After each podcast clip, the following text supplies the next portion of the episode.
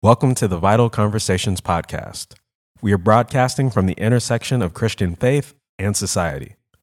This podcast aims to inform and motivate people of faith on issues of social justice and concern. I'm your host, Jared Cunningham. Let's get started.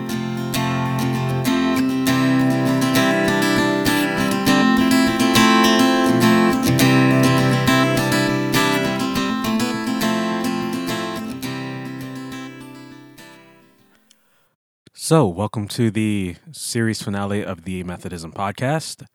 As is now customary for the podcast, I have once again made an error.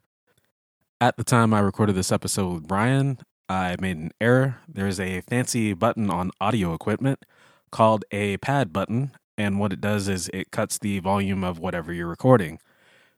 And that button was on on my channel, and all that really means is that my side of this conversation sounds like I have bad cell phone reception. So, I don't know if we're multiversing on this episode or if we're time traveling. So, this episode is based on Brian's half of the conversation and my re recording of the conversation. So, without further ado, here's our season finale. So, for something I thought up in late December and somehow managed to bring into fruition in early March, I thought the series went very well. And from the feedback I've gotten, it seems like it went it was amazing for others. And here's what Brian had to say about it. I loved it. It's been one of my favorite things to listen to recently. I've I've anticipated the episodes coming out, and and when I didn't see a new one drop, and I thought that it might, I, I kind of was thinking like, oh man, I wish that was available tonight. Yeah, it's been good. As I've shared many times throughout the series, back in November, I believe, I took a course through the United Methodist training system tools area. And it was on why become a United Methodist. What is the United Methodist Church? It went through the history, through John Wesley, the great area that is the 1800s through the early 1900s and how the United Methodist Church came to be in the 1950s. And it was interesting, but it didn't answer the question of why would someone choose to be United Methodist today? Why would someone choose that? Why would someone gravitate towards it? And an interesting question that I came up with was what does being United Methodist mean for those in our church family? And it was also interesting because it turns out John Wesley himself didn't want to create a new denomination, as Brian explains. Yeah. He always saw himself as trying to, he was a member of the Anglican Church, a pastor in it, a priest. And his goal was he thought that it had really just grown stale and dry and was kind of majoring in all the minor things and missing the major points of faith, you know, the kind of core things. And so he, his whole hope was just to really reform and revive and kind of spark a new love and joy in the Anglican Church. And so he never set out to establish a new denomination. Um, and the joke or the line is that he he died an Anglican priest still, and so the Methodist Church really came after him. Um, and as I've also mentioned throughout the series, growing up in Christian schools, it always seemed whenever I heard about John Wesley, it always seemed like he just woke up one day and decided to create this new denomination.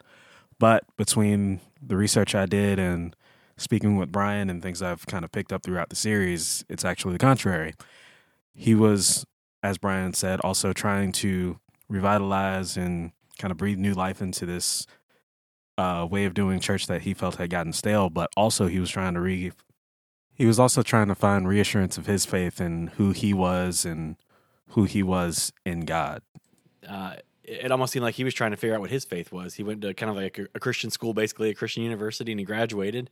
And it was almost like his way of figuring out who he was and how he related to God was done while he was actively serving as a pastor, as a priest, which is unique. so, to set the stage for the rest of the series, it seemed appropriate to start with John Wesley and see what was going on in his life that helped kind of spawn this idea of Methodism. And what stood out to me was that, like I said, John Wesley's trying to find reassurance of his own faith.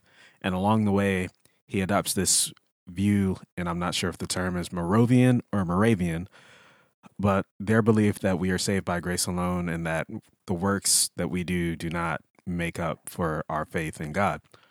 And along his lifetime, he kind of boils down to these three main ideas. One being this idea of what we call the journey of grace, which Ryan highlighted very well in his sermon series. The second being this idea of Christian perfection and how we're not perfect in the sense that we might think perfect, but Christian perfection is in itself this journey where we are trying to grow and mature with God. And lastly, this idea of fellowshipping and growing with one another through means of getting together and talking and living out scripture. After that first episode, I had the opportunity to sit down and have a conversation with John Atchison, one of our church council members and a member of our worship team. And we talked about the social principles of the United Methodist Church, which is part of the Book of Discipline, the governing kind of document for the United Methodist Church. And we didn't go into super heavy detail about the Book of Disciplines itself, but I love this conversation because I was able to learn a lot more about kind of how the church operates than what I learned in the initial course. And here are some of Brian's thoughts about that episode.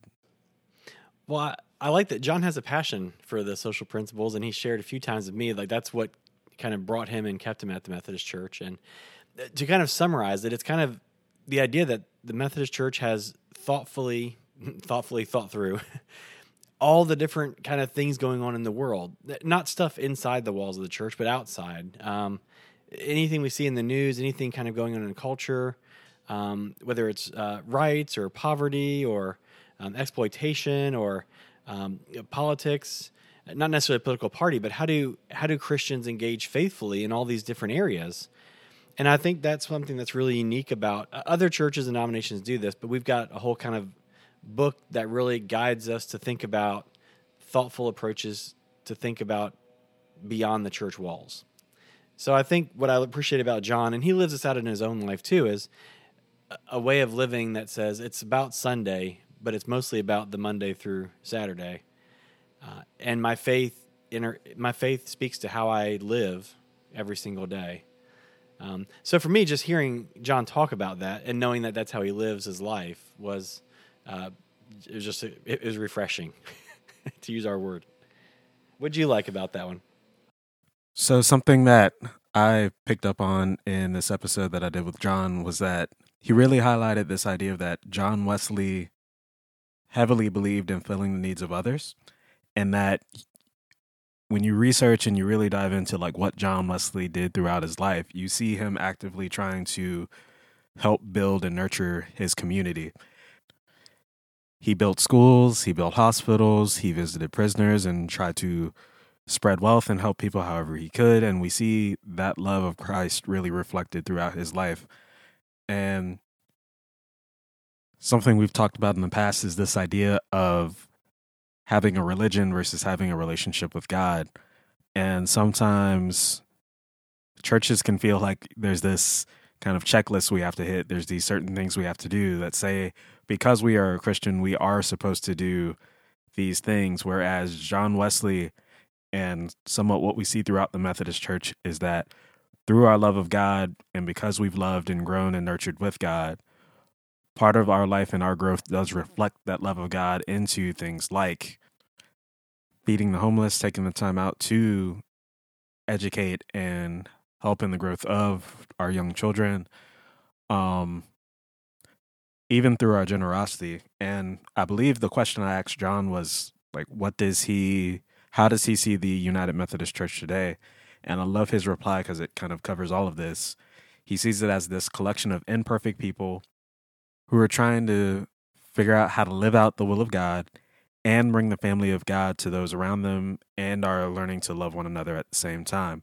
And I feel like that really encompasses what's we are, who we are as Methodists and what we're trying to do. And we didn't need to spend much time on it, but I asked Brian to give a quick kind of walkthrough of our journey of grace because I love his house analogy. Yeah, that's always been one of my favorites. The idea that um, there's the prevenient and justifying and sanctifying grace, and Wesley kind of likened it to a house. I, I, I chuckled when I heard this again, but think like uh, in the podcast when you kind of recap the sermon, uh, like a Harry Potter type street of London. that, that's a better picture than like the suburbs where we live. But either way, you're going down a street. It's late at night. It's rainy. It's cold. You can't find anywhere to kind of seek shelter and take cover. And you see a light a, a long ways off, kind of burning on someone's front door. Uh, and instinctively, you just go to it because it seems to indicate some kind of welcome. And Wesley's idea was that's prevenient grace. It's the light that God lights to bring us home before we even know that it's there, before we're even aware of who God is. We arrive at the door, and the kind of the knock on the door is justifying grace that the door opens, God welcomes us into the house. Um, and so he likens faith to like a house. It's a it's not just a thing you do, but it's a place you make your home, a place you live, you settle in, you make it yours. It becomes kind of unique, but it also reflects God. And then sanctifying grace is just that, like living into that house that that kind of brought you that place of refuge. Um, and there would be kind of be a circular thought too. Um, we could maybe think about back porches or something else, but the idea that we don't just sit in the house by ourselves. We we go out and we seek others who might be looking for a place, or we gather in community.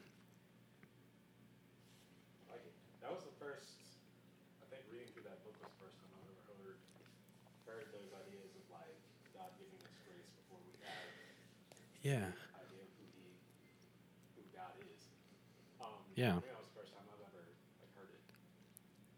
The first time I heard it was like when I went to seminary, which happened to be kind of a Methodist affiliated seminary, and uh, it, it was it was it was mind blowing. It's still surprising sometimes too because we just think we think we find God, and it's that surprise of like God's like, well, I already knew where you were. I've been I've been looking for you a long time, you know. And back when we did that series, it was my first time kind of hearing that idea of the house analogy where we're being invited in by God and he's looking for us before we have any idea of who he is. And which kind of brings us to our next favorite episode. I was able to sit down and have a conversation with Troy and Lindsay. They're not exactly new to Citrus Church anymore. They joined up with us back in August of last year. They joined us for in person worship. I believe we were still outdoors at that point, maybe. Um, and before that, they were actually watching us online. So here are some of Brian's kind of takeaways from that episode. Well, I, I still think it was funny that um, Lindsay had a uh, like an Excel spreadsheet of things she was looking for in a church, and what struck me is we we checked a lot of the boxes at Citrus, but there were some things that we didn't check off, and it was to me it was just kind of a reminder that there is no perfect church because it's made up of people and it's imperfect, you know, and so it I think finding a church they kind of reminded me is about finding the best place where you can grow with God and with others, and you'll never find a perfect one.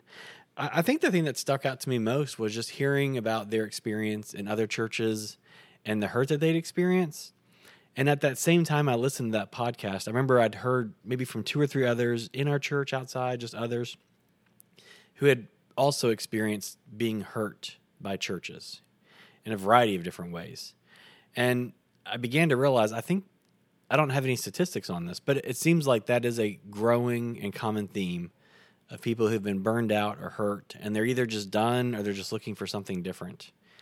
Um, and I think with some of the the big scale stuff, like the the Mars Hill churches and uh, Hillsong recently, um, it's almost like every week brings a new church kind of falling rapidly from its pedestal. And so that one was it was really good. I loved what they had to say, but it was also pretty sobering too. What what'd you like about that one? So my takeaways from this episode was kind of firstly, they pointed out that what they liked about the Methodist Church and what they liked about Citrus. Again, this was not supposed to be a promotional thing for Citrus Church, but that's kind of what it also turned into, which is okay. Um, they found that this was a place where it was okay to have questions. A lot of times when we join churches, or kind of from my perspective, growing up in church, going to church every Sunday, and being in Christian schools every week, it often feels like church is in a place where one can have questions. But kind of coming to Citrus and kind of being in the Methodist church, you find that it's different and it's okay to have some of those questions, and that we're all just trying to grow and learn more. And I believe I asked Lindsay and Troy the same question I asked John what does the United Methodist Church kind of represent to them? And their thoughts were that kind of firstly, the Methodist Church is kind of like the island for misfit toys where everyone actually does have a place and everyone is welcome and everyone is trying to help one another. And in their opinion, it feels like the Methodist Church is actually trying to be the church that we read in the Bible, especially in the book of Acts, where we see the church kind of helping those in need, helping one another, sharing resources. And lastly, they shared that it's a denomination that wants to be the hands and feet of God and is trying to go out and do as we are instructed and do as we read in the Bible. Yeah. And I think that's good because the official website may say that. But when it gets down to it, that's what people say who are there. And I think that's meaningful. And since Brian was there, I didn't feel like there was a need to go too deep into this episode. But I had the opportunity again to sit with Brian and our lay leader, Miss Janet Wheatley. And I do not believe we've ever had, especially Brian, I we haven't had a chance to like sit down and talk about his like full background in Methodism. And I haven't had an opportunity to hear Janet's story. So here's Brian's thoughts from that episode. That one was fun. I felt like we, everyone we talked to, everyone you talked to, kind of brought like a different angle. And so Janet's was like growing up. You know, her dad was a pastor and she's from a Methodist family. Yeah. Um, and so it was really neat because y- you kind of caught a glimpse into what I think is like Methodism in action over a long period of time. Um, and again, I don't think we we're ever trying to say like being Methodist is the only way. We're trying to say, you know, Christianity, this is Christianity. There's lots of different streams. We all kind of pick a stream that speaks to us mostly. Um, and one of the things that she mentioned that really stuck out to me was was that for her, I think faith was seen in her parents, uh, and maybe it wasn't kind of like broadcast or talked about. And I think that resonated with me, particularly as a pastor with kids knowing that my kids hear me talk or see me talk a lot. Daddy's job is talking. I, I, Sam had to draw this for school, and uh, he drew Daddy's job is talking about God and pulling a trailer. yeah, he's wrong. He's not wrong. Um, and so I think those of us who talk about God maybe as a living worry that how will that translate? Are, are we living it out? You know, which I think is a good thing for all of us to think about. And so for her, there was that correlation between what was said and what was done. Um, and so that was really significant and meaningful to me that she had just a lot of positive examples of how her faith shaped her growing up and her family. And again, I asked both Brian and Janet the same question What does the United Methodist Church represent to them? And for Janet, it was accepting, inclusive, open. And for her, the real draw to Methodism was that there is actually this effort to be more open and inclusive and it offers this welcome invitation to faith. And it was interesting because it kind of connected back to what john said about the methodist church and that there's that effort to go back every four years and make sure we're amending and making sure we're a modern church and that we're up to date on the issues that we're facing as a church. And for brian he mentioned this idea of making disciples and he was influenced by someone who he felt did a great job of making disciples and he explained what that really meant to him. Yeah. It it's a reminder to me that jesus didn't say like go make church members but go make disciples. Um, and i felt like that was a place when i was in college that i really saw that happening was in a methodist campus ministry of what it could look like in real life of how to make disciples. It's kind of hard. Like you think like, well, what's a disciple? It's kind of hard to define, you know, like what do they do? How do they live? Um, but I feel like I saw a model for that. Um, a good model that resonated with me in the Methodist Church between Wesley's idea of kind of these different size groups, like you mentioned. There's the kind of person to person accountability, or small groups, or kind of the larger gatherings. Um, and so, based off of sizes, it gives you different ways that you can learn and engage. Um, and maybe only later in history would we discover that everyone learns and grows different. And so a different approach to learning styles makes a lot of sense. And lastly, to highlight our favorite episodes, um, I was finally able to sit down and have a conversation with David Rowe. This episode took a while to put together, just due to schedules and just finding the time to sit down and record. But over the last, I'd say, year, year and a half, I've heard, you know, stories about David's story, but it was great to finally be able to sit down and kind of hear it from him. So here's Brian's thoughts. Yeah, that one was powerful. I remember.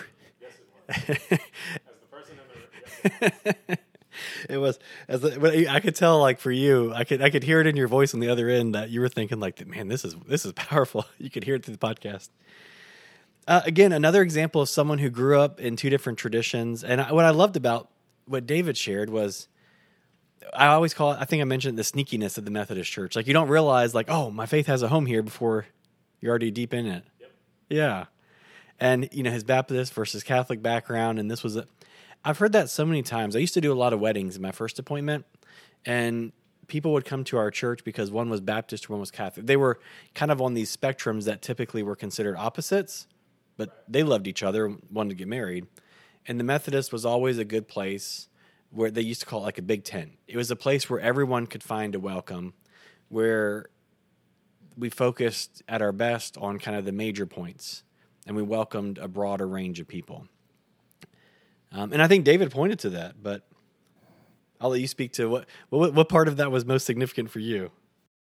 So, with sitting and listening to David, I realized, kind of in my own story, that much in the same way when I first was introduced to the United Methodist Church, I was invited by a friend, and they didn't say it was a Methodist church. I didn't look up anything.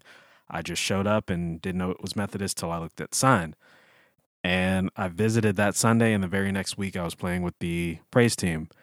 And like I said, much in the same way as David was accepted with no questions asked, I was accepted the same way. There was no question of conversion. There was no, like, what's your faith background? Just, hi, you're here, you're welcomed, and join us. Throughout the series, we've mentioned this. We've mentioned that the Methodist Church is kind of open to all and all are accepted. And at the same time, We've also mentioned the split that is going on within the United Methodist Church, and I asked Brian to explain more about what's going on with that. Yeah, sure. Um, so for a long time, the Methodist Church has had um, our Book of Discipline, which is kind of our guiding principles, and there's a statement in particular about it, but it had language that limited um, who could be ordained and who could be married in a Methodist church or by a Methodist pastor. And it really basically just said um, someone in the LGBTQ community can't become a pastor, can't be married.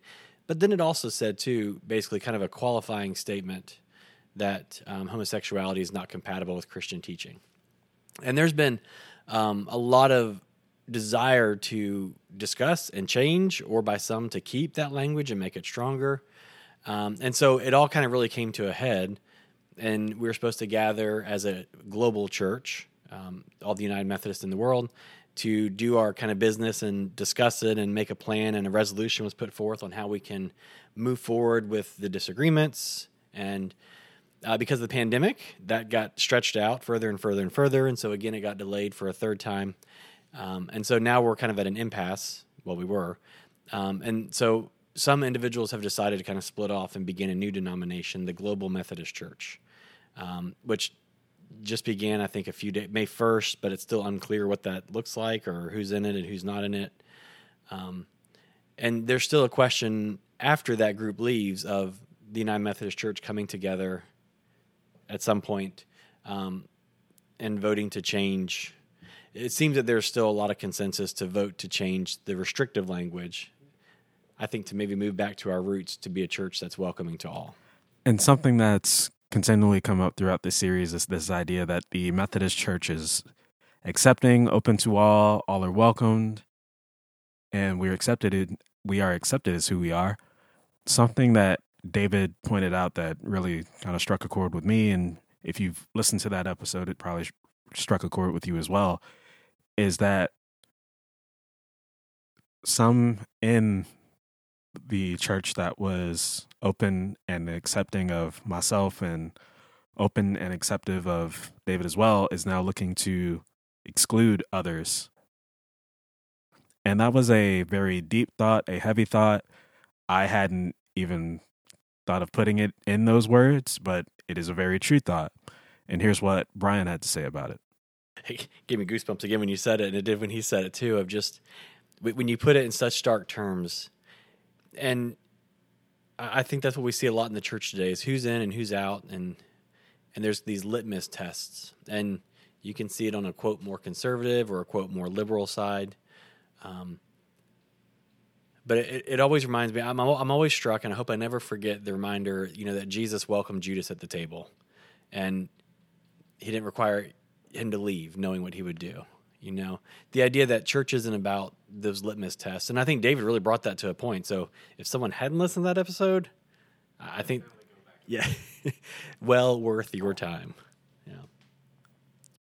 And to sort of tie everything together, um, I asked Brian what reoccurring themes he saw throughout the series, because as I said, I started planning this in late December, and some episodes were recorded in February.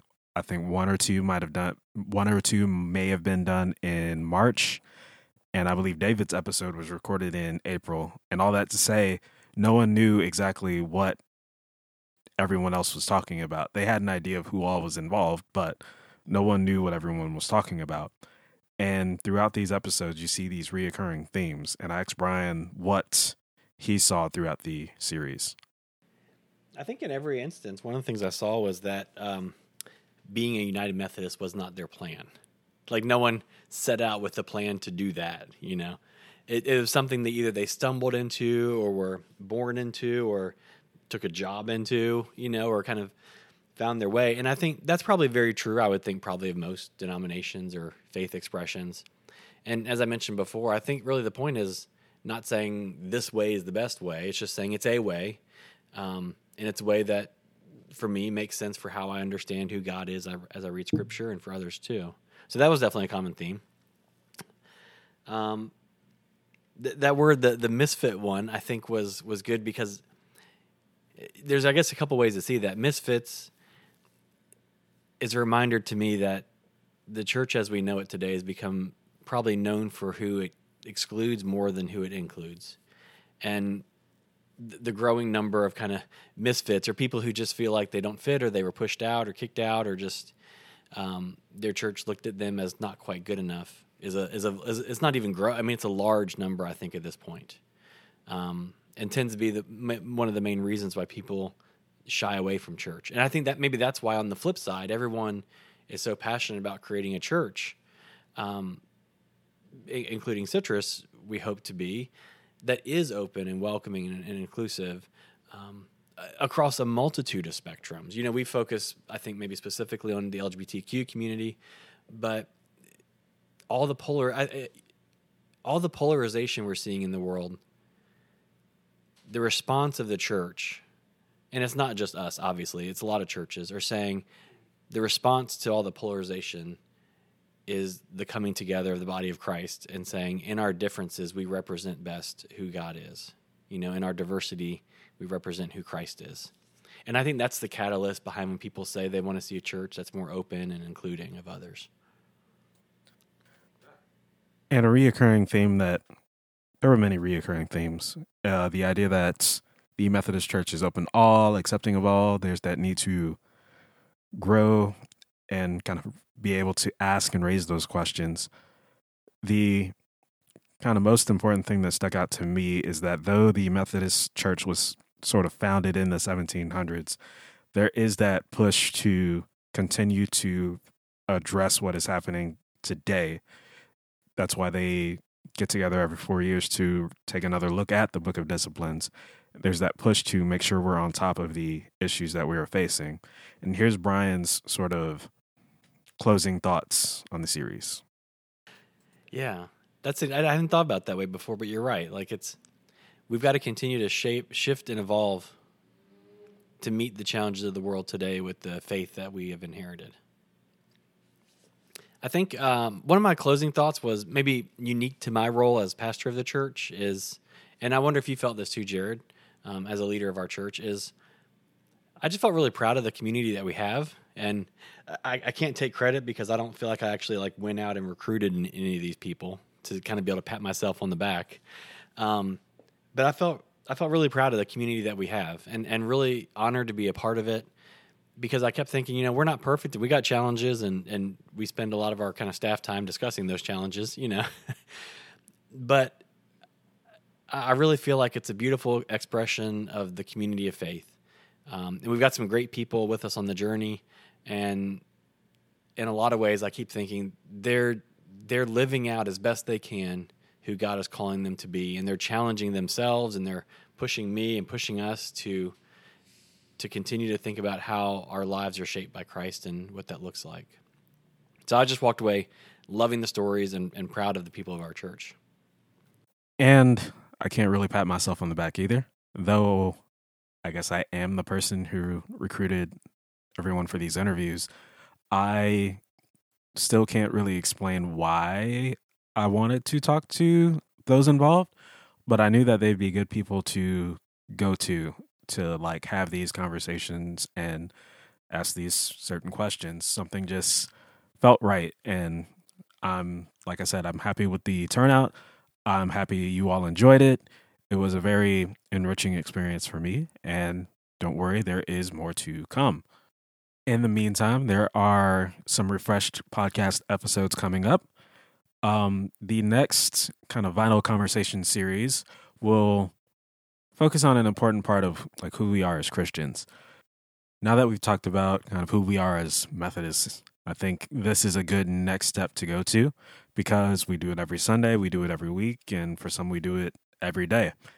Um, I want to break down and talk about the idea of worship and what does that mean beyond just music? And there are guests planned for that as well. Not exactly sure of the start date for that, but that will be coming up soon. Also coming up on June 1st, June 8th, and June 15th at 6:30, I will be hosting a Bible study on the book of Galatians.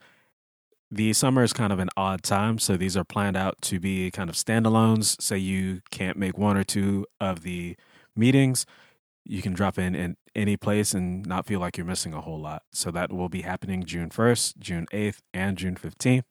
In the meantime, if you haven't already, join the Facebook group, the Citrus Grove. It's a great way to connect with one another and get in touch and stay connected. In the meantime, join us on Sunday mornings online or in person at Summer Lake Elementary at 10:30. And with that, we'll catch you next time.